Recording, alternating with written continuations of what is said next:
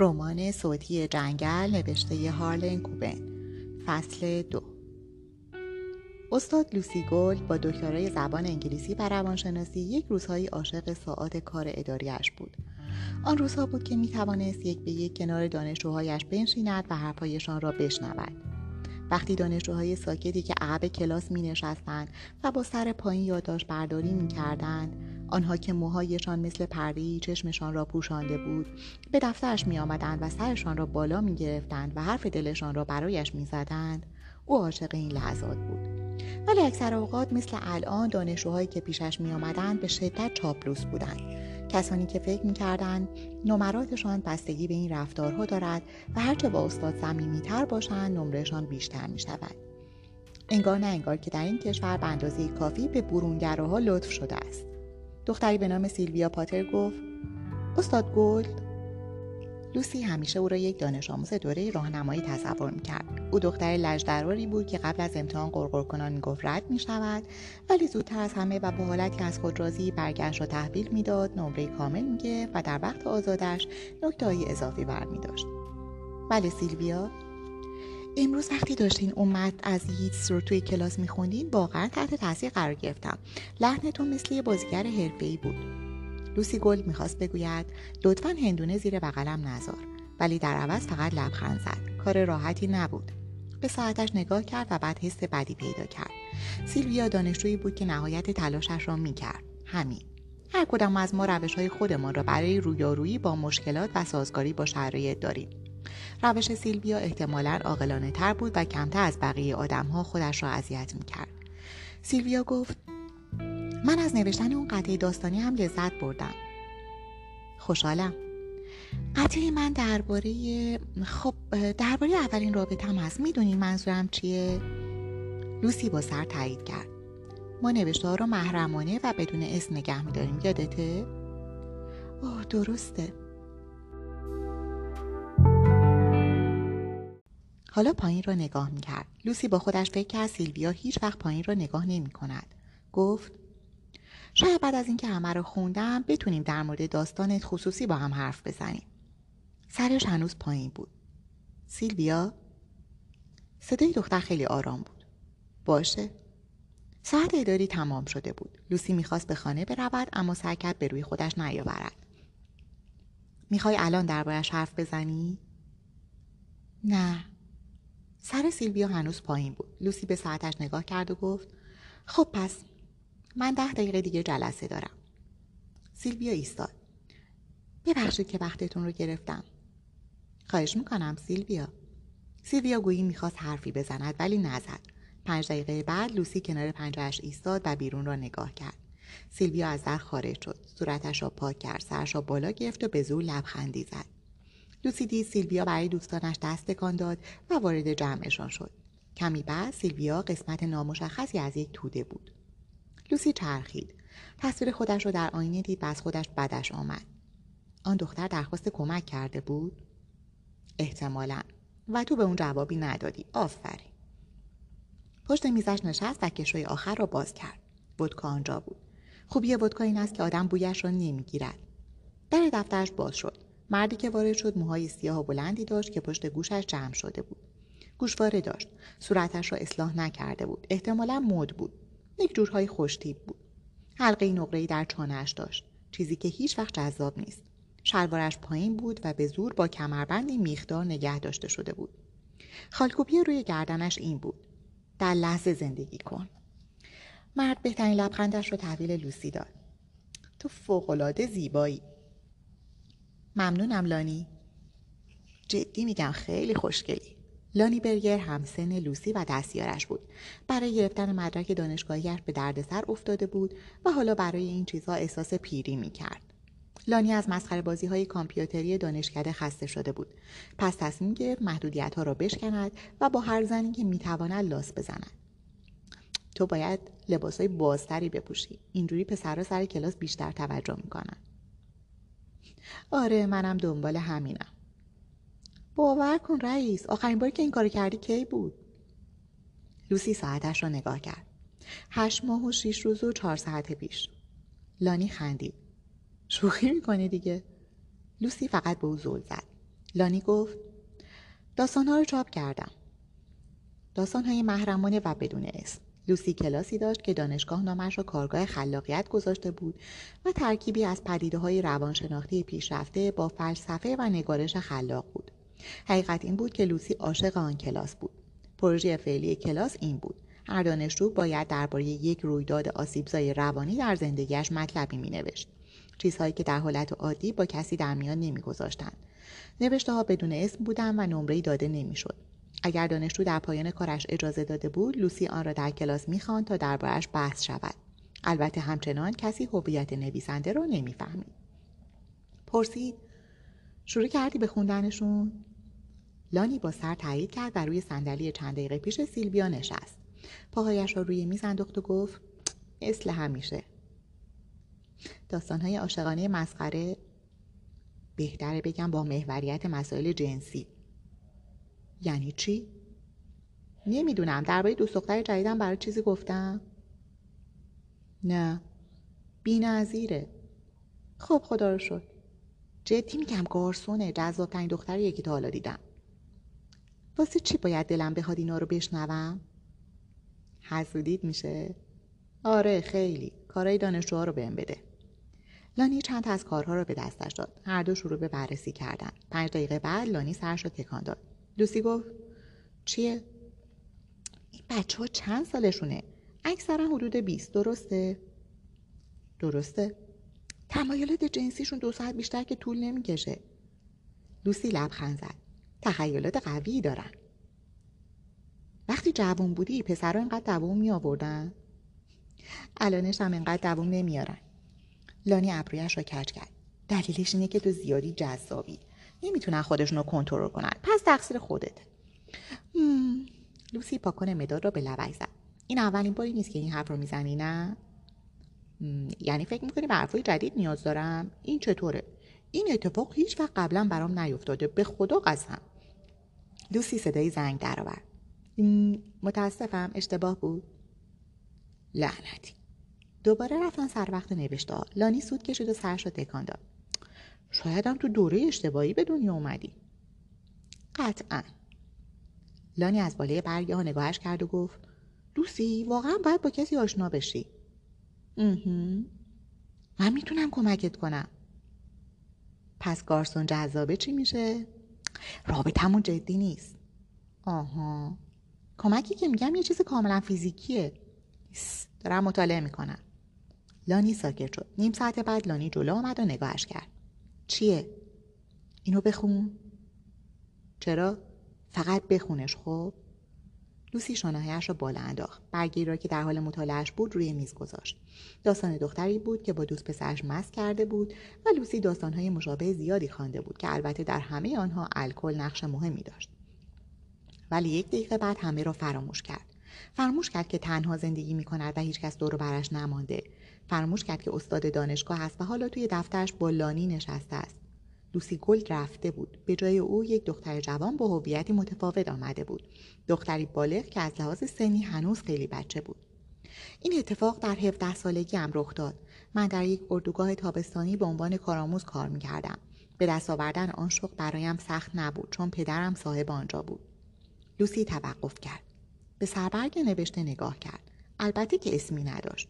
دانشجوها کارهایشان را ایمیل کرده بودند و لانی آنها را چاپ کرده بود. قرار بود راهی برای لو رفتن اسما وجود نداشته باشد. این بخشی از راحتی کار بود.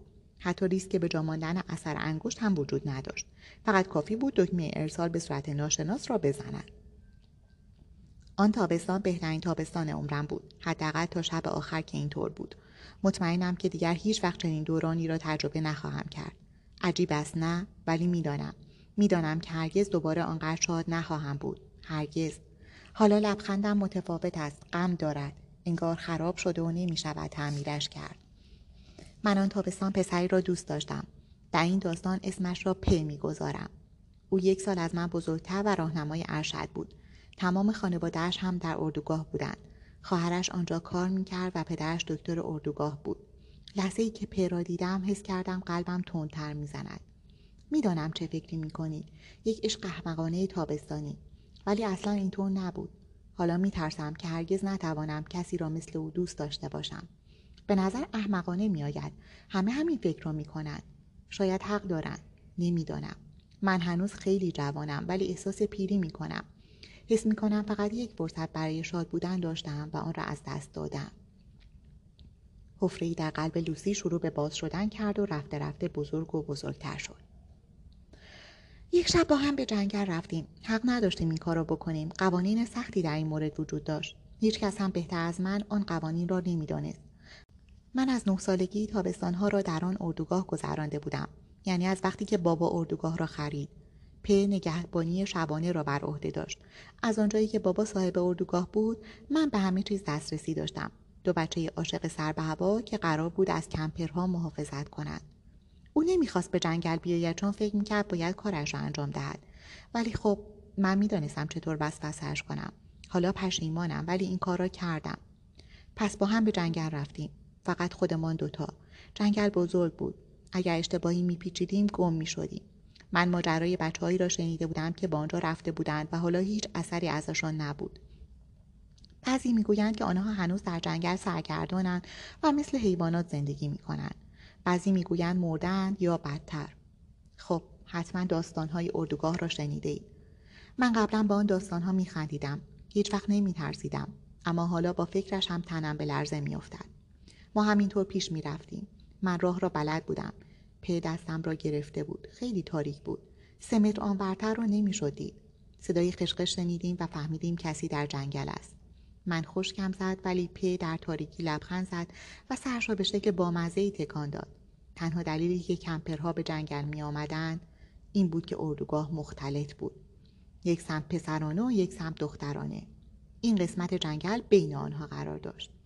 پی نفس عمیقی کشید و گفت بهتره بریم ببینیم چه خبره یا چنین چیزی. دقیقا یادم نیست چه گفت. ولی دلم نمی‌خواست بروم.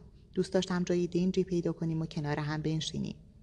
باتری چراغ قوام تمام شد. هنوز یادم هست که قلبم چقدر تون می‌زد. من آنجا بودم در میان تاریکی.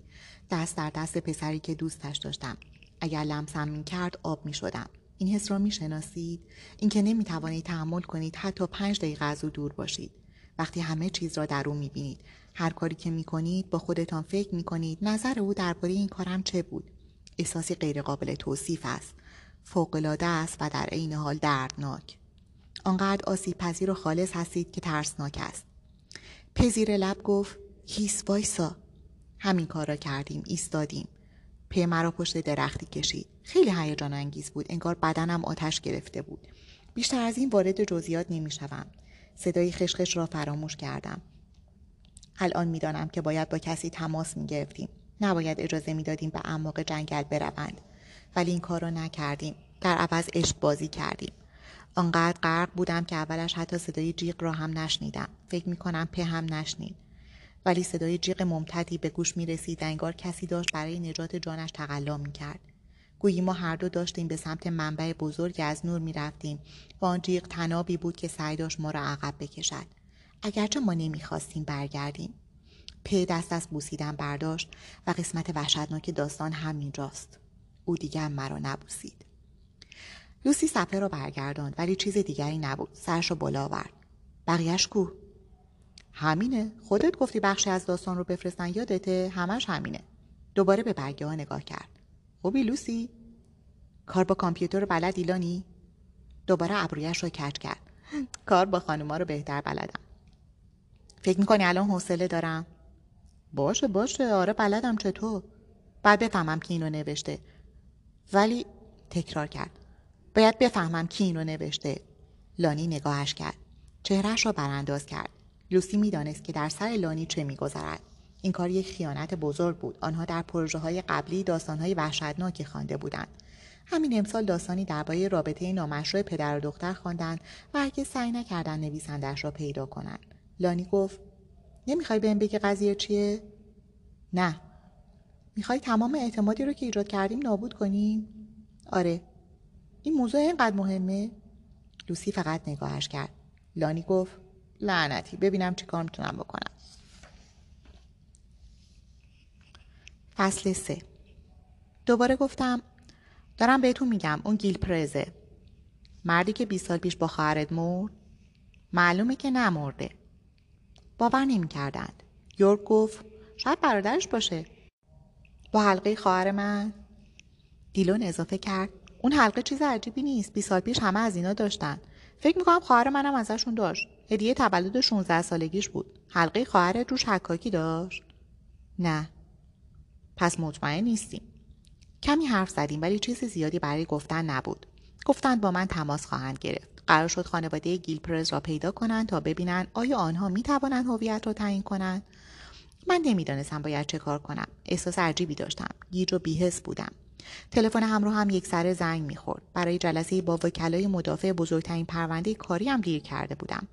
دو بازیکن تنیس دانشگاهی از هومی شهر شورت هیلز متهم به تجاوز به یک دختر آفریقایی آمریکایی 16 ساله از ایرونگتون به نام شامیک جانسون شده بودند محاکمه از قبل شروع شده بود. وقفه بینش افتاده بود و حالا من امیدوار بودم قبل از اینکه مجبور شویم دوباره کار را شروع کنیم حکم حبسشان صادر شود. پلیس مرا به دفترم در نیویورک رساند. می‌دانستم که وکلای مقابلمان فکر می‌کنند تاخیر من عمدی است ولی کاری از دستم بر نمیآمد. وقتی وارد دفترم شدم دو وکیل مدافع اصلی از قبل آنجا نشسته بودند. مارت پابین ایستاد و شروع به نره زدن کرد. زاده می‌دونی ساعت چنده می‌دونی؟ انگار لاغر شدی مارت مسخره بازی در نیار. بذار ببینم. نه اینطور نیست. قد کشیدی. آره. بس کن کوب. ما یه ساعت اینجا معطلیم. وکیل دیگر فلر هیکوری هم آنجا نشسته بود. پاهایش رو روی هم انداخته بود و انگار به هیچ چیز اهمیت نمی‌داد. فلر برای من آدم مهمتری بود. مارت پر سرزدا و منفور بود ولی فلر وکیل مدافعی بود که خیلی از او میترسیدم. شخصیت بسیار پیچیده ای داشت. اولا فلر او قسم می‌خورد نام واقعیش همین است ولی من شک داشتم. مجرد بود. خیلی خوب موضوع خیلی مهمی نبود. وکلای زیادی مجرد هستند. ولی فلر فرق داشت. انگار فرزند لیبراچی و لیزا مینلی بود و از بچگی با آهنگهای استرایستند بزرگ شده است. همیشه در دادگاه با ژستها و رفتارهای مرموز شخصیت پیچیدهاش را به بقیه نشان می‌داد. او به مارت اجازه داد یکی دو دقیقه دیگر نره بکشد. انگشتانش را خم کرد و ناخنهای مرتبش را بررسی کرد. به نظر از ناخنهایش راضی بود. بعد دستش را بالا برد و با یک حرکت سریع مارت را ساکت کرد. فلر گفت بسه. کت و شلواری بنفش به تن داشت؟ یا شاید بادمجانی یا به رنگ گل تلفنی یا چنین رنگی. من زیاد رنگها را نمی‌شناسم. پیراهنش همرنگ کت و شلوارش بود؟ به علاوه کرواتش به علاوه دستمال جیبش به علاوه خدایا کفشهایش. فلر متوجه شد که دارم لباسهایش را برانداز می‌کنم. پرسید خوشت میاد؟ گفتم مثل این میمونه که بارنی رفته باشه تو گروه Village People. فلر اخم کرد. گفتم چیه؟ لبهایش را جمع کرد و گفت بارنی Village People نمی‌تونی به چیزای امروزی تری اشاره کنی؟ می‌خواستم بگم شبیه اون شخصیت بنفش برنامه توپولوها شدی ولی اسمش یادم نمیاد. اسمش تینکی وینکیه. اونم قدیمیه. دست به سینه ایستاد. نفسی کشید و گفت خب حالا که همه هستن اجازه میدیم موکل هامون بیان و کارمون رو تموم کنیم نگاهش کردم. کار خودشون بوده فلر. انکار نکرد. واقعا می‌خوای اون فاحشه دیوونه رو برای شهادت احضار کنی؟ من می‌خواستم از او دفاع کنم ولی فلر از قبل حقایق را می‌دانست. آره. فلر سعی کرد لبخند نزند. گفت نابودش می‌کنم. من چیزی نگفتم. او این کار را می‌کرد. این را می‌دانستم. نکته مهم درباره کار او همین بود. می‌توانست شما را تکه تکی کند و هنوز کاری کند که از او خوشتان بیاید. قبلا او را در وضعیتی مشابه دیدم. آدم فکر می کند حداقل یک نفر در بین اعضای هیئت منصفه پیدا می شود که از آدمهایی مثل او متنفر باشد یا بترسد. ولی قضیه فلر فرق داشت. وکلای زن دوست داشتن با او به خرید بروند و درباره بیکفایتی همسرشان با او صحبت کنند. از نظر مردها او تهدیدی به حساب نمی آمد و فکر می‌کردند او هرگز نمی‌تواند مشکلی برایشان پیش بیاورد. این باعث می‌شد دفاعی او مهلک باشد. پرسیدم دنبال چی هستی؟ نیشش باز شد. نگرانی نه؟ من فقط امیدوارم بتونم یک قربانی تجاوز رو از دست موجود خبیسی مثل تو نجات بدم. دستش رو روی سینهش گذاشت. من به هم توهین شد. فقط نگاهش کردم. در همین هی در باز شد. لور میوز محقق ارشد من وارد شد. میوز زنی همسن خودم بود در عواسط سی سالگی و قبلا تحت نظر اد اشتینبرگ داستان قبلی محقق پرونده های قتل بود. بدون اینکه حرف بزند نشست. به سمت فلر چرخیدم و دوباره پرسیدم چی می‌خوای؟ فلر گفت اولا می‌خوام خانم شامی جانسون به خاطر آبروی از دست رفته دو پسر خوب و شرافتمند عذرخواهی کنه. بیشتر نگاهش کردم. ولی اگه سریعا تمام اتهامات رو پس بگیرم قبول می‌کنی. خواب دیدی خیر باشه. فلر سرش رو تکان داد. کوب کوب کوب. گفتم نه. وقتی ژست مردونگی می‌گیری تحسین برانگیز میشی. می‌دونستی؟ به لورن میوز نگاه کرد. چهره لورن حالتی غمانگیز گرفت. فلر گفت خدای بزرگ این چیه پوشیدی؟ میوز صاف نشست. چی؟ لباس شبیه فیلم ترسناک شبیه فاکس شدی. وای خدای من کفشاشو میوز گفت به درد سر کار می‌خورن. عزیزم قانون اول مد. کلمات کفش و سر کار رو هیچ وقت توی جمله به کار نبر. فلر بدون اینکه پلک بزند به سوی من چرخید. موکلای من دستگیر میشن و تو قبول می‌کنی که عفو مشروط بخورن. باشه؟ نه. می‌تونم دو کلمه رو بهت یادآوری کنم؟ امیدوارم این دو کلمه کفش و سر کار نباشن. نه بهتر خودت رو برای کلمه های مهمتری آماده کنی. کال و جیم مکس کرد. به میوز نگاه کردم. در صندلیاش جابجا شد. صدای فلر آهنگی به خود گرفت و ادامه داد. این دوتا اسم کوچولو کال و جیم به نظر من ریتم دارم. می‌فهمی چی میگم کوب؟ خودم رو نباختم. در اظهارات موکل تو اظهاراتش رو که خوندی. در اظهاراتش به وضوح میگه که اسم متجاوزانش کال و جیم بوده. گفتم چیزی رو ثابت نمی‌کنه. خب ببین عزیزم سعی کن توجه کنی چون به نظرم این بخش برای پروندت خیلی مهمه. اسم موکل های ما بری مارانتس و ادوارد جنرت هستش. اسمشون کال و جیم نیست. بری و ادوارد. تکرار کن. یالا تو می‌تونی بری و ادوارد. حالا این دوتا اسم چه شباهتی به کال و جیم دارن؟ مارت پابین جواب این سوال را داد. نیشقندی زد و گفت هیچی هیچ شباهتی به هم ندارم فلر. من ساکت ماندم. فلر ادامه داد. اظهارات موکلت واقعا خیلی فوقالعاده است. اینطور فکر نمی کنی؟ وایسا بذار پیداش کنم. دوست دارم بخونمش. مارت پیش توه؟ آها اینهاش. فلر عینک مطالعهاش را زد گلویش را صاف کرد و صدایش را تغییر داد. دو پسری که این کارو کردن اسمشون کال و جیم بود. کاغذ را پایین آورد و به من زل زد. منتظر بود تشویقش کنم. گفتم اسپرم بری مارانتس در بدن قربانی پیدا شده. او آره ولی بری جوان خوشتیپه و هر دومون می‌دونیم که این موضوع مهمیه. بری و خانم جانسون اصر اون روزی که شامیک مهمون انجمن برادرشون بوده با هم رابطه جنسی داشتن که البته با رضایت کامل هر دو طرف بوده. تا اینجا که بحثی نیست. خوشم نیامد ولی گفتم نه بحثی نیست. در واقع هر دو قبول داریم که شامیک جانسون هفته پیش اونجا به عنوان رقاص کار می‌کرده. اصلاح کردم رقاص معمولی. فقط نگاهم کرد. بعد دوباره به اونجا برمیگرده بدون اینکه حرف پول وسط باشه. می‌تونیم در این مورد هم با هم موافق باشیم نه؟ منتظر جوابم نشد. به علاوه من می‌تونم پنج پسر رو بیارم که شهادت بدن شامیک رابطه صمیمانه با بری داشته. خودت که می‌دونی. کوپ قبلا هم همچین ماجراهایی رو دیدی. اون یه رقاص زیر سن قانونیه. یواشکی به مهمونی پسرونی دانشکده میره. یه پسر پولدار و خوشتی باش رابطه برقرار می‌کنه. بعدش هم پسره یا میندازتش بیرون یا دیگه به زنگ نمی‌زنه یا هرچی دختر هم ناراحت میشه. کلی کبودی روی بدنش پیدا شده. مارت با مش روی میز کوبید.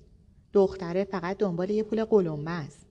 فلر گفت الان نه مارت گور باباش قضیه مشخصه. دختره دنبال پسر افتاده چون پول دارن. مارت نگاه سنگینی به من انداخت. تو می‌دونی اون فاحش سابقه داره درسته؟ شامیک. با حالت تحقیرآمیزی اسمش را کشید و مرا عصبانی کرد. شامیک از قبل هم وکیل داشت. می‌خواست آبروی اون پسرا رو ببره. این جریان برای اون زنی که فقط یه پول قلمبه است. همین. یه پول قلمبه. گفتم مارت. چیه؟ هیس. الان وقت صحبت بزرگتر هاست. مارت پوزخند زد. خودت هم کسی نیستی کوپ. منتظر شدم. تنها دلیلی که این پرونده رو قبول کردی اینه که تیم مقابل یه دادم پول دارن. خودت هم اینو می‌دونی. مظلوم نمایی رو به رسانه هم کشوندی. وانمود نکن اینطور نیست. می‌دونی کجای این قضیه حالگیریه؟ می‌دونی چیه واقعا من رو میسوزونه؟ امروز صبح روی مخ یک نفر رفته بودم و حالا داشتم یکی دیگر رو میسوزاندم. چه روز بزرگی. بگو مارت. این توی جامعه ما کاملا پذیرفته شده است. چی؟ مارت با عصبانیت دستایش را بالا برد. نفرت از آدمای پولدار. هر روز میشنویم که من از فلانی متنفرم. اون خیلی پول داره. انرون اون تهمت ها رو ببین. همه از پولدارا متنفرن. حالا اگه من یه بار بگم از آدمای فقری متنفرم نابودم می‌کنن. ولی در مورد پولدارا چی؟ خب اشکالی نداره. همه می‌تونن از پولدارا متنفر باشن. نگاهش کردم شاید بد نباشه یه گروه حمایتی برای خودشون تشکیل بدن. برو گم شو کف نه جدی میگم. ترامپ مسئولین هالبرینتون حقشونه که چنین چیزی داشته باشن. شاید بشه یه برنامه تلویزیونی هم براشون بسازن. فلر هیکوری بلند شد با حالتی نمایشی. فکر می‌کنم دیگه کارمون تموم شده. فردا میبینمت خوشتی به میوز نگاه کرد و دهانش رو باز کرد بعد آن را بست و به خودش لرزید. فلر نگاهم کرد. گفتم قضیه کالو جیم ثابت می‌کنه که شامیک داره حقیقت رو میگه. فلر لبخند زد. اون وقت چطوری؟ اون پسرها باهوش بودن. همدیگر رو کالو جیم صدا می‌زدن تا شامیک چنین حرفی بزنه. ابرویش رو بالا برد. فکر می‌کنی دادگاه این حرف رو قبول کنه؟ اصلا واسه چی باید این حرف رو بزنه فلر؟ منظوره چیه؟ یعنی اگه شامیک می‌خواست علکی چیزی رو به گردن موکل های شما بندازه چرا از اسم اصلیشون استفاده نکرد؟ چرا تمام اون حرف رو دهن کال و جیم گذاشت؟ که اظهارات اومده کال فلان کار رو بکن یا جیم این کار رو نکن. چرا باید این حرف رو از خودش در بیاره؟ مارت جواب داد. شاید چون یه فاحش هست که عاشق پول از خرم احمقتره. ولی می‌تونستم ببینم که ذهن فلر درگیر شد. به او گفتم منطقی نیست. فلر کمی به سمت من خم شد. لازم نیست منطقی باشه کو. خودت هم می‌دونی. شاید حق با تو باشه شاید منطقی نباشه. ولی ببین این باعث میشه موضوع مبهمتر و پیچیده تر بشه. و نقطه قوت من یه جایی درست بین اون به هم ریختگی هاست آقای منطقی. لبخند زد. شاید شواهد جسمی داشته باشی. ولی خب اگه اون دختر رو برای شهادت ببری من هم پا پس نمی‌کشم. مثل یه بازی میشه. هر دومون این رو می‌دونیم. به سمت در رفتن. خداحافظ دوست من تو دادگاه میبینمت. فصل چهار. من و میوز چند دقیقه حرف نزدیم کالو جیم. این اسمها اعتماد به نفسمان را گرفت.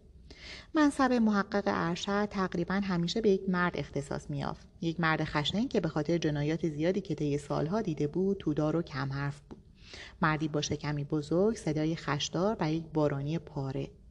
این وظیفه آن مرد بود که در پیچ و خم سیستم قانونی اسکس کانتی روی کفایت دادستان شهر یک گماشته سیاسی مثل من مانور دهد. لورن میوز شاید قدش 150 سانت و وزنش اندازه یک بچه کلاس چهارمی بود. با انتخاب میوز توسط من موجی از اعتراض بین بازنشسته های این پست ایجاد شد. ولی این تعصب شخصی من بود. من ترجیح می‌دادم زنان مجرد و در محدوده سنی خاصی را استخدام کنم. آنها بیشتر کار می‌کردند و وفادارتر بودند. این مسئله تقریبا در تمام موارد صادق بود. یک زن مجرد حدودا 33 ساله پیدا کنید زندگی او در کارش خلاصه می شود و از خودگذشتگی نشان می دهد که زنان متحل و بچه دار هرگز ندارند. از طرفی میوز یک محقق با استعداد و فوقالعاده بود. دوست داشتم درباره پرونده ها با او صحبت کنم. می‌خواهم باز هم در مورد مهارتش حرف بزنم. اما احتمالا قور می‌زنید. حالا به زمین زل زده بود. پرسیدم به چی فکر می‌کنی؟ این کفش رو واقعا اینقدر نگاهش کردم و منتظر شدم. گفت رو راست بگم اگه یه فکری برای قضیه کالو جیم نکنیم کارمون تمومه. به سقف زل زدم. میوز گفت چیه؟ اون دوتا اسم خب برای چندمین بار پرسیدم چرا؟ چرا کالو جیم؟ نمی‌دونم دوباره از شامیک پرسیدی؟ آره داستان شامیک به طرز عجیبی ثابته فکر می‌کنم حق با تو باشه اون پسرها از این اسم استفاده کردن تا داستان شامیک احمقانه به نظر برسه ولی چرا این اسما شاید اتفاقی بوده. اخم کردم. یه چیزی این وسط گم شده میوز. با سر تایید کرد. می‌دونم. من همیشه خیلی خوب کارهایم را سازماندهی می‌کنم. خیلی ها اینطور هستن. ولی من در این کار خوبرم می توانم در دنیای خودم جهانهای جداگانه بسازم. می توانم به یک جنبه از زندگیم برسم و اجازه ندهم مزاحم بخش دیگری از زندگیم شود. بعضی ها فیلم های گانگستری می بینند و با خود فکر می کنند چطور می شود بیرون از خانه اینقدر خشن بود و در خانه اینقدر دوست داشتنی. من می‌فهمم. چون این توانایی را دارم. به این مسئله افتخار نمی کنم چیز خیلی فوق‌العاده‌ای هم نیست. آرامش را به زندگی می آورد اما هیجان آن را کم می کند پس در نیم ساعت اخیر سعی داشتم چند سوال را از ذهنم دور کنم. اگر گیل پرس تمام این مدت زنده بود تا حالا کجا بوده است؟ آن شب در جنگل چه اتفاقی افتاده؟ و البته بزرگترین سوال اگر گیل پرز از آن شب وحشتناک جان سالم به در برده بود امکانش بود خواهرم هم زنده مونده باشد؟ کوب میوز بود. چه خبره؟ می‌خواستم بگویم ولی الان وقتش نبود. اول باید قضیه را پیش خودم تحلیل می‌کردم و میفهمیدم قضیه از چه قرار است. باید مطمئن می‌شدم آن جسد واقعا متعلق به گیل پرز است یا نه. ایستادم و به سمتش رفتم. گفتم کالو جیم باید بفهمیم قضیه چیه. هر چه سریعتر. خواهرزنم گرتا و شوهرش باب در یک مکمنشن در بنبستی جدید زندگی می‌کردند که تقریبا شبیه تمام بنبست های آمریکای شمالی بود. مکمنشن نوعی خانه لوکس در شهرهای بزرگ آمریکا با امکانات و تجهیزات بالا و مدرن. آن زمین ها برای خانه های آجوری و منحصر به فردی که رویشان ساخته شده بودند زیادی کوچک بودند. خانه ها شکل و نماهای مختلفی داشتند ولی باز هم کاملا شبیه به هم به نظر می رسیدند. ارتفاع امارت ها طوری بود که آنها را به شکلی تصنعی قدیمی نشان می‌داد. من قبل از همسرم با گرتا آشنا شدم. قبل از اینکه 20 سالم شود مادرم فرار کرد ولی یادم هست چند ماه قبل از اینکه کمیل به جنگل برود چیزی به من گفت. ما فقیرترین شهروندان شهری بودیم که تقریبا همه جور آدمی در آن پیدا می‌شد. وقتی چهار ساله بودم از اتحاد جماهیر شوروی به اینجا مهاجرت کردیم. با وضعیت نسبتا خوبی به آمریکا آمدیم ولی اوضاع خیلی سریع بد شد.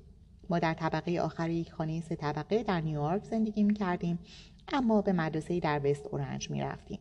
پدرم ولادیمیر کوبینسکی که بعدا به کوپلند تغییر کرد قبلا در لنینگراد پزشک بود اما نتوانست اینجا مجوز کار بگیرد. نهایتا شروع کرد به نقاشی ساختمان. مادرم ناتاشا زیبایی شکننده ای داشت. او قبلا دختر تحصیل کرده و مقرور اساتید دانشگاه اشراف بود. اما در این کشور برای خانواده های ثروتمندتر در شورت هیلز و لیوینگستون خدمتکاری می‌کرد. اگرچه هیچ وقت نتوانست برای مدتی طولانی سر یک کار بماند. یک روز خواهرم کمیل از مدرسه به خانه آمد و با لحنی آمیز اعلام کرد که دختر پولدار شهر از من خوشش میآید. مادرم از این موضوع هیجان زده شد و به من گفت باید باش بری بیرون. من چهرم را در هم کشیدم. مگه تو دیدیش؟ آره. با لحن بچگانه گفتم پس می‌دونی که اون شبیه یه دیوه. مادرم دستش را بالا برد و با من مخالفت کرد. یه ضرب المثل قدیمی روسی هست که میگه یه دختر پولدار وقتی کنار پولهاش وای میسته خوشگل میشه.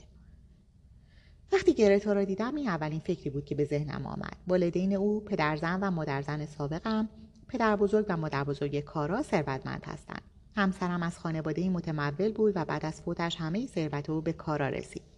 من و جین مدتی طولانی درباره اینکه کارا از چه سنی می‌تواند به این پول دسترسی پیدا کند بحث کردیم.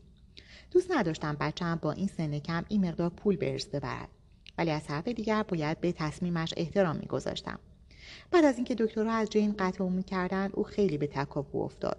وقتی نفسهای کسی که دوستش دارید به شما نمیافتد چیزهای زیادی یاد می‌گیرید. من فهمیدم که همسرم قدرت و شجاعتی فوقالعاده دارد که قبل از بیماریش متوجه ها نبودم. به علاوه فهمیدم که من هیچ کدام را ندارم.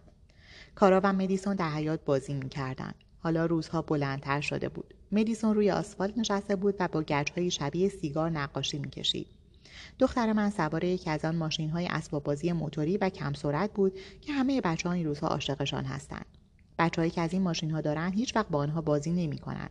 فقط همبازی هایشان از آنها استفاده می کنند. همبازی از این کلمه متنفرم.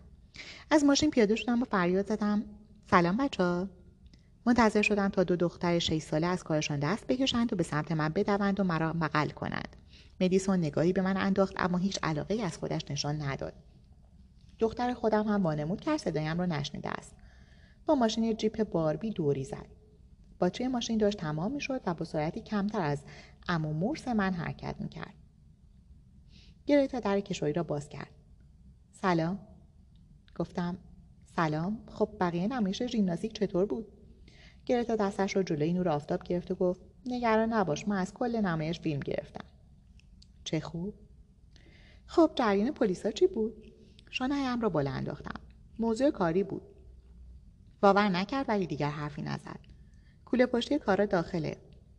در پشت سرش بسته شد. کارگرانی در اطراف کار می‌کردند باب و گرتا داشتن یک استخر میساختند چند سالی بود که به فکرش بودند ولی می‌خواستند صبر کنند تا مدیسون و کارا به اندازه کافی بزرگ شوند و استخر برایشان خطرناک نباشد. به دخترم گفتم یالا باید بریم. کارا باز هم نشنیده گرفت. وانمود کرد صدای قشقش آن جیپ باربی صورتی باعث شده صدایم را نشنود. اخم کردم و به سمتش رفتم. کارا به شدت کل شق و لجباز بود. دوست داشتم بگویم مثل مادرش بود ولی جین صبورترین و فهیمترین زنی بود که در عمرم دیدم. فوقالعاده بود. آدم ویژگی های خوب و بدی در فرزندش می‌بیند. در مورد کارا فکر می‌کنم تمام ویژگی های منفی از من به او رسیده بود. مدیسون کش را روی زمین گذاشت و گفت یالا کارا. کارا به او هم اعتنا نکرد. مدیسون شانهایش را بالا انداخت و آهی کودکانه کشید. سلام اموکو. سلام عزیزم خوب بازی کردی مدیسون دستهاش را به کمر زد و گفت نه کارا هیچ وقت با من بازی نمی‌کنه فقط با اسباب بازیان بازی می‌کنه. سعی کردم درک کنم. گرتا با کوله پشتی بیرون آمد و گفت تکلیفاشون رو انجام دادن. ممنونم. کارا عزیزم پدرت اینجاست. کارا او را هم نادیده گرفت می‌دانستم قرار است شهر رو بحث کنیم فکر می‌کنم بد اخلاقیاش را هم از من به ارث برده بود در دنیای فیلم های دیزنی رابطه پدر مجدد دختر یک رابطه جادویی است تقریبا با تماشای تمام فیلم های کودکان به این نتیجه می رسیم. پری دریایی کوچولو، دیو و دلبر، شاهزاده کوچولو، علایالدین. در این فیلم ها نبود مادر حتی موضوع جالبی به نظر می آید. اما وقتی به آن فکر می کنید می واقعا اشتباه است. در زندگی واقعی از دست دادن مادر بدترین چیزی است که می تواند برای یک دختر کوچولو رخ دهد. قاطعانه گفتم کارا داریم میریم.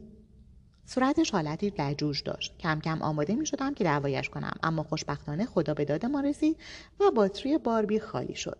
جیپ صورتی ایستاد. کارا سعی کرد ماشین را یکی دو متر دیگر راه ببرد اما باربی تکان نمی‌خورد. پس آهی کشید از جیپ پیاده شد و به سمت ماشین خودمان رفت. با خاله گرتا و دختر خالت خداوزی کن.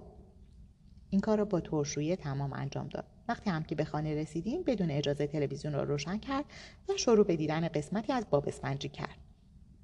انگار همیشه باب اسفنجی پخش می‌شد. فکر کردم یعنی یک شبکه مخصوص باب اسفنجی وجود دارد. اصلا مگر این کارتون دو سه قسمت بیشتر داشت؟ هر بود بچه ها از این موضوع خوشحال بودن. می‌خواستم چیزی بگویم ولی منصرف شدم. فعلا فقط می‌خواستم حواسش پرت چیزی باشد.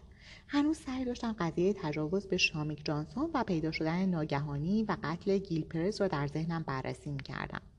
اعتراف می‌کنم که مهمترین پرونده دوران کاریم داشت با شکستی زود هنگام به پایان می‌رسید باید شام درست می‌کردم. بیشتر شبها بیرون غذا می‌خوریم یا سفارش می‌دادیم. یک پرستار خدمتکار هم داشتیم ولی امروز مرخصی بود. گفتم برای شام هاتداگ خوبه؟ تلفن زنگ زد. آن را برداشتم. آقای کوپلند من کاراگاه تاکر یورک هستم. بله کاراگاه چه کاری از دستم برمیاد؟ ما والدین گیلپرز رو پیدا کردیم. گوشی را محکم تر گرفتم. جسد رو شناسایی کردن؟ هنوز نه. بهشون چی گفتی؟ بیادبی نش آقای کوپلند ولی این چیزی نیست که آدم بتونه از پشت تلفن بگه. می‌دونین؟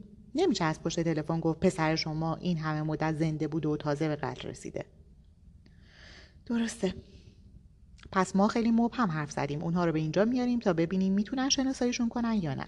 شما چقدر مطمئنین که اون خود گیل پرزه خیلی زیاد. می‌فهمین که این واقعا کافی نیست. بله. به هر حال الان دیر وقته. من و همکارم سر کار نیستیم. فردا صبح یکی از افرادمون رو میفرستیم تا خانواده پرز رو به اینجا بیارن. خب پس این تماستون برای چی بود؟ من متوجه علاقه شما به این پرونده هستم. شاید بهتر باشه شما هم فردا صبح تشریف بیارین. ممکنه سوالی پیش بیاد. کجا؟ بازم سرد خونه می‌خواین کسی رو بفرستیم دنبالتون؟ نه آدرس رو بلدم. فصل پنج. چند ساعت بعد دخترم رو خواباندم. کارا هیچ وقت برای خوابیدن اذیتم نمی‌کرد. برایش داستان میخواندم. این کار را نه به توصیه مجله های تربیتی بلکه به این خاطر می‌کردم که او عاشق داستان است. هیچ وقت با این کار خوابش نمی‌برد. هر شب برایش قصه میخواندم و حتی یک بار هم چرت نزده بود. ولی من چرتم می‌گرفت. بعضی کتابها افتضاح هستند. گاهی در تخت او خوابم می‌برد. علاقش به داستان بیشتر شد و من نمی‌توانستم وقت زیادی برایش بگذارم. پس شروع کردم به جمع کردن کتاب های صوتی. من برایش چند صفحه کتاب میخواندم و بعد اون می‌توانست به بخشی از یک نوار گوش کند. معمولا 45 دقیقه. تا اینکه وقت بستن چشمانش شود و بخوابد. کار از این قانون خوشش میآمد. حالا داشتم داستان رولدار را میخواندم. چشمانش کاملا باز بود. پارسال که او را برای دیدن نمایش شیرشاه برده بودم یک عروسک خیلی گران تیمون برایش خریدم. الان را بغل کرده بود. تیمون هم با اشتیاق گوش می‌داد. کتاب تمام شد و گوره کارا را بوسیدم بوی شامپو بچه می‌داد. گفت شب بخیر بابایی. شب بخیر عزیزم. اما از دست این بچه ها یک لحظه مثل مداخ اخمو و لجباز هستن و لحظه بعد مثل فرشته ها معصوم و دوست داشتنی هن. کلید پخش نوار را زدم و چراغش را خاموش کردم به سمت اتاق کارم رفتم و کامپیوتر را روشن کردم. به فایل های کاری هم دسترسی داشتم. پرونده تجاوز شامیک جانسو را باز کردم و شروع به بررسی کردم. کال و جین. قربانی من کسی نبود که دلسوزی هیئت منصفه را برانگیزد. شامیک 16 ساله بود و یک بچه حاصل از رابطه نامشروع داشت. دو بار به خاطر خرید و فروش و یک بار به خاطر حمل ماریجوانا دستگیر شده بود. در میهمانی ها به عنوان رقاص کار می‌کرد. بله همان رقاص لختی. مردم احتمالا در هر پرونده ای او را متهم می‌دانستند. این مسئله نه تنها دل سردم نمی کرد بلکه باعث می شد سختتر مبارزه کنم. به خاطر اینکه من عاشق عدالتم. اگر شامیک دختری مبور و معاون رئیس شورای دانشجویی از بخش سفیدپوست لیوینگستون بود و پسرها سیاه پوست بودند قضیه برای همه خیلی فرق می‌کرد. شامیک یک انسان بود. کاری که بری مارانتس و ادوارد جنرت با او کرده بودند حقش نبود. من می‌خواستم حقشان را کف دستشان بگذارم. پرونده را از ابتدا بررسی کردم. خانه انجمن برادری مکانی شیک با ستونهای مرمر و حروف یونانی و رنگکاری های تازه و فرش های با ارزش بود. من تاریخچه تماس ها را بررسی کردم. تماس های خیلی زیادی گرفته شده بود. هر کدام خط شخصی خودشان را داشتند. به علاوه موبایل، پیامک و ایمیل. یکی از دوستان میوز تمام شماره تلفن های آن شب را ردیابی کرده بود. بیش از صد شماره بود ولی چیز خاصی پیدا نشد. بقیه قبض ها عادی بودند قبض برق آب حسابشان در مغازه مشروب فروشی محل شارژ ساختمان شبکه های پولی تلویزیون اینترنت شبکه نتفلیکس سفارش اینترنتی پیتزا. بگذارید ببینم. به اظهارات موکل خودم فکر کردم. لازم نبود دوباره آن را بخوانم. جزئیاتش چندشاور بود. دو پسر شامیک را اذیت کرده بودند و تمام مدت حرف زده بودند. ولی چیزی در این ماجرا؟ تلفنم زنگ خورد. لورن میوز بود. پرسیدم خبر خوبی داری؟ اگه به این جمله انتقاد داشته باشی که بیخبری خوشخبریه. اعتقاد ندارم. لعنتی. تو چیزی پیدا کردی؟ کالو جین چه چیزی را نمی‌دیدم؟ حس می‌کردم جلوی چشمم است و نمیبینمش. این حس را تجربه کرده اید؟ وقتی می‌دادید چیزی همین اطراف است مثل اسم سگ سریال زیرپوش وصله دار یا اسم بکسوری که آقای تی در فیلم راکی سه با او بازی کرد. همینطور بود. انگار درست نوک زبانم بود. کالو جین. جواب همینجا بود. فقط مخفی شده بود. فقط یه گوشه افتاده بود. باید دست می بردم و بیرونش می کشیدم گفتم هنوز نه ولی بیا باز هم روش کار کنیم.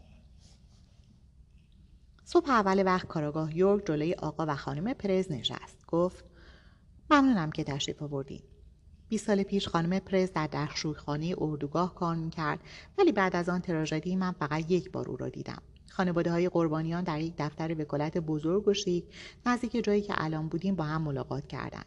خانواده ثروتمند گرین خانواده ثروتمندتر بیلینگام خانواده فقیر کوپلند خانواده فقیرتر پرز در آن پرونده چهار خانواده علیه صاحب اردوگاه شکایت کردند. خانواده پرز آن روز تقریبا چیزی نگفتند. آنها نشستند و گوش دادند و اجازه دادند دیگران نعره بکشند و قضیه را رهبری کنند. یادم میآید خانم پرز کیفش را روی پایش گذاشته بود و به آن چنگ می‌زد. حالا کیفش روی میز بود ولی هر دو دستش هنوز به گوشه های آن چسبیده است. آنها در اتاق بازجویی بودند. به پیشنهاد کارآگاه یورک من از پشت یک شیشه یک طرف نگاه می‌کردم. او نمی‌خواست فعلا خانواده پرز مرا ببیند. منطقی هم بود. آقای پرز پرسید ما برای چی اینجاییم؟ پرز چهارشانه بود. پیراهنش یک سایز کوچک بود طوری که شکمش به دکمه ها فشار میآورد.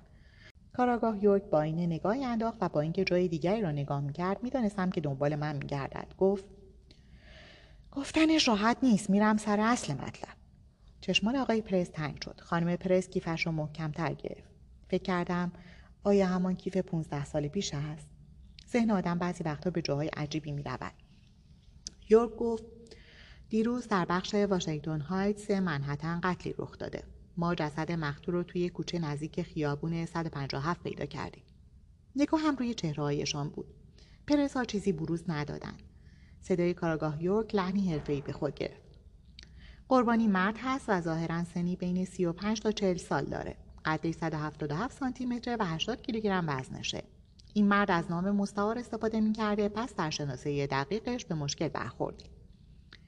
یورک مکس کرد. یک تکنیک قدیمی. می‌خواست ببیند آنها چیزی می‌گویند یا نه. آقای پرس گفت من نمی‌فهمم این چه ربطی به ما داره. چشمان خانم پرز به سمت شوهرش رفت ولی بقیه بدنش تکان نخورد. دارم بهش می‌رسم. خودم رو جای یورک گذاشتم. احتمالا در فکر این بود که از کجا شروع کند. درباره تکه کاغذهای جیبش حرف می‌زد یا حلقه. می توانستم تصور کنم که از ذهنش حرفهایش را تمرین می کند و می‌فهمد چقدر احمقانه به نظر می رسند. تکه کاغذها و حلقه واقعا چیزی را ثابت نمی کردن. ما اینجا استاده بودیم و قرار بود دنیای خانواده پرز یک بار دیگر روی سرشان خراب شود. خوشحال بودم که پشت شیشه هستم. یورک ادامه داد ما شاهدی را آوردیم تا جسد رو شناسایی کنه ظاهرا این شاهد حس می‌کنه که این قربانی می‌تونه پسر شما گیل باشه خانم پرز چشمانش را بست. بدن آقای پرز منقبض شد و برای لحظاتی هیچ کس حرفی نزد. هیچ یک تکان نخوردند پرز به همسرش نگاه نکرد. او هم به شوهرش نگاه نکرد. فقط آنجا نشسته بودند خشکشان زده بود. کلمات هنوز در هوا معلق بودند بالاخره آقای پرز گفت پسر ما 20 سال پیش کشته شد. یورک با سر تایید کرد. نمی‌دانست چه بگوید. منظورتون اینه که بالاخره جسدش رو پیدا کردین؟ نه فکر نمی کنم پسرتون در 18 سالگی گم شد درسته؟ آقای پرز گفت تقریبا 19 سالگی. این مرد همونطور که گفتم احتمالا نزدیک به چهل سالشه. پدر پرز به پشته صندلی تکیه داد. مادر هنوز تکان نخورده بود. یورک گفت جسد پسرتون هرگز پیدا نشد مگه نه؟ یعنی میگین که صدای آقای پرس خاموش شد. هیچ کس نپرید وسط تا بگوید بله دقیقا همین را می‌گوییم. پسر شما گیل تمام این مدت زنده بوده 20 سال و به شما یا کسی دیگر چیزی نگفته. حالا هم وقتی بالاخره این شانس را پیدا کردید که با فرزند مفقودتان ملاقات کنید با جنازهاش رو برو می‌شوید. زندگی چیز عجیبی است نه؟ آقای پرس گفت این دیوونگیه. می‌دونم چطور به نظر میاد. چه فکر می‌کنین اون پسر ماست؟ همونطور که گفتم یه شاهد داری. کی؟ این اولین باری بود که خانم پرس حرف می‌زد. تقریبا از جا پریدم. یورک سعی کرد به او قوت قلب بدهد. من ناراحتیتون رو درک می‌کنم. ناراحتی؟ پدر دوباره به حرف آمد. می‌دونین این چه وضعیه؟ می‌تونین تصور کنین؟ صدایش دوباره خاموش شد. خانم پرس دستش را روی ساعد او گذاشت. کمی صافتر نشست. برای لحظه ای به سمت پنجره چرخید. مطمئن بودم می‌تواند مرا ببیند. بعد به یورک نگاه کرد و گفت فکر می‌کنم جسد رو داریم بله خانم. واسه همین ما رو آوردین اینجا می‌خوایم بهش نگاه کنیم و ببینیم پسرمونه یا نه؟ بله. خانم پرز ایستاد. شوهرش نگاهش کرد. کوچک و ضعیف نشان می‌داد. خانم پرز گفت باشه چرا این کارو نکنی؟ آقا خانم پرز به سمت راه رو به راه افتادن من با فاصله محتاطانه دنبالشان بودم. دیلون با من بود. یورک با آنها ماند. خانم پرز سرش را بالا گرفت. هنوز محکم کیف را به خودش چسبانده بود. گویی میترسید کسی آن را بدزدد یک قدم جلوتر از شوهرش بود. اگر فکر می‌کنید مادر باید قش کند و پدر خم به ابرو نیاورد معنیش این است که ذهنتان گرفتار تبعیض جنسیتی است. آقای پرز برای قسمت نمایشی ماجرا قوی بود. حالا که نارنجک منفجر شده بود خانم پرز رهبر شده بود و شوهرش با هر قدم بیش از پیش مچاله می‌شد. راه رو با زمین سیمانی و دیوارهای بتونی خراب با یک معمور خوابالود که قهوه به دست به دیوار تکیه زده بود شبیه اداره نبود. می توانستم صدای انکاس قدم ها را بشنوم. خانم پرز دستبندهای طلای سنگینی به دست داشت. صدای هماهنگ آنها را با قدمهایش میشنیدم.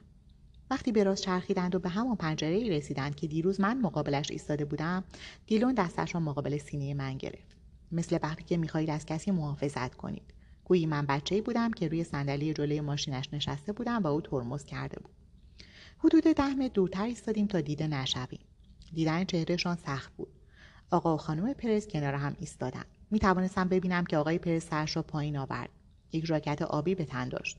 خانم پرز بلوزی تیره پوشیده بود که تقریبا به رنگ خون خوش شده بود.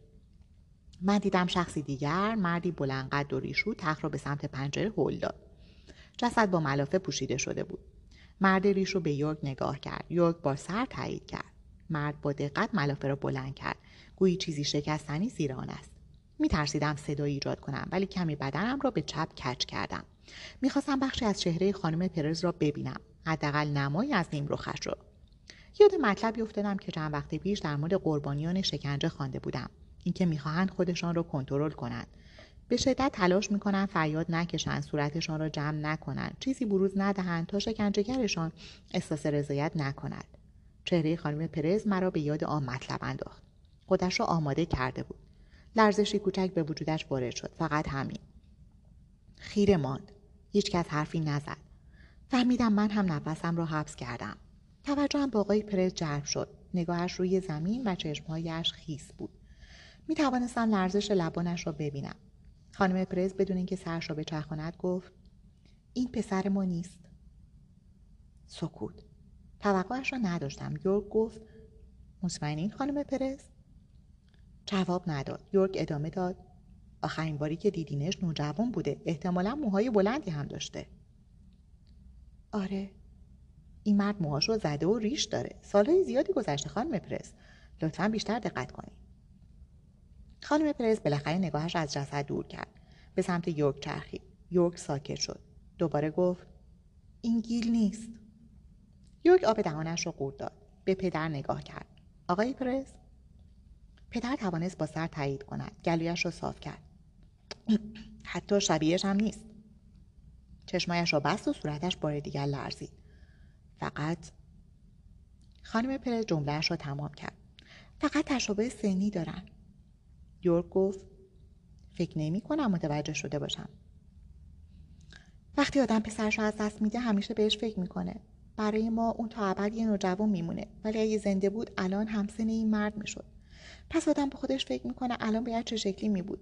ازدواج کرده بود بچه داشت. و مطمئن هست که این مرد پسر شما نیست. خانم پرز غمانگیزترین لبخندی را که در تمام عمرم دیده بودم زد. گفت بله کارگاه مطمئنم. یورک با سر تایید کرد. ببخشید که شما رو به اینجا آوردیم. می‌خواستم بروند که گفتم دستش رو نشونشون بده.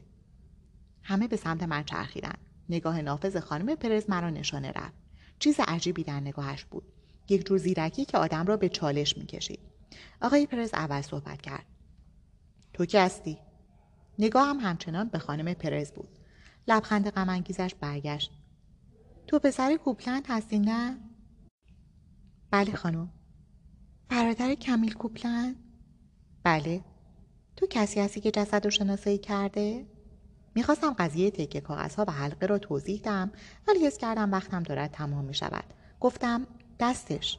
گیلی زخم عمیق روی دستش داشت. خانم پرز به نشانه تایید سر تکان داد. یکی از همسایه هامون یه لاما نگه می داشت یه محوطه داشت که دورش سیم خاردار کشیده بود. گیل همیشه خوب از دیوار بالا می‌رفت. وقتی 18 سالش بود سعی کرد وارد اون آقل بشه. لیز خورد و یه سیم توی شونش فرو رفت. به سمت شوهرش چرخید. چند تا بخیه خورد جورج؟ جورج پرس هم حالا لبخندی غمانگیز داشت. 22 تا. این داستانی نبود که گیل به ما گفته بود. او داستانی درباره دعوا با چاقو از خودش درآورده بود که تقلید ناشیانه ای از فیلم داستان وستساید بود. من حتی در بچگی هم باورش نکردم. پس این تناقض متعجبم نکرد. گفتم آره یادمه. با سر به شیشه اشاره کردم. دستش رو ببینی؟ آقای پر سرش را تکان داد. ولی ما که گفتیم. هم سرش دستش رو بالا برد و او ساکت شد. شکی نبود که اینجا او رئیس است. بعد به سمت شیشه چرخید و گفت می‌خوام ببینمش. شوهرش گیج به نظر می رسید ولی کنار پنجره رفت. این بار خانم پرز دست شوهرش را گرفت. مرد ریشو تخت را برده بود. یورک ضربهای به شیشه زد و به او اشاره کرد که تخت را به سمت پنجره بیاورد. همین کار را کرد. من به خانم پرز نزدیکتر شدم. می توانستم بوی عطرش را حس کنم. این بو به شکل مبهمی برایم آشنا بود. با یک متر فاصله پشت سرشان ایستادم و از بین سرهایشان داخل را نگاه کردم. یک دکمه سفید دستگاه مخابره را زد. لطفا دستش رو نشون بده. مرد ریش و ملافه را عقب کشید. دوباره با همون ملایمت و احترام. زخم آنجا بود. یک زخم عمیق و کهنه. لبخند به چهره خانم پرز برگشت ولی چه لبخندی. غمانگیز گیج تصنعی تمرین شده غیر ارادی. نمی‌دانم. گفت دست چپ. چی؟ به سمت من چرخید و گفت این زخم روی دست چپه. زخم گیر روی دست راستش بود. اینقدر هم طولانی و عمیق نبود. بازویم را گرفت. این گیل نیست آقای کوپلن. می‌فهمم چرا اینقدر دلتون می‌خواد گیل باشه ولی اون نیست. اون دیگه بر نمیگرده. همینطور خواهرتون.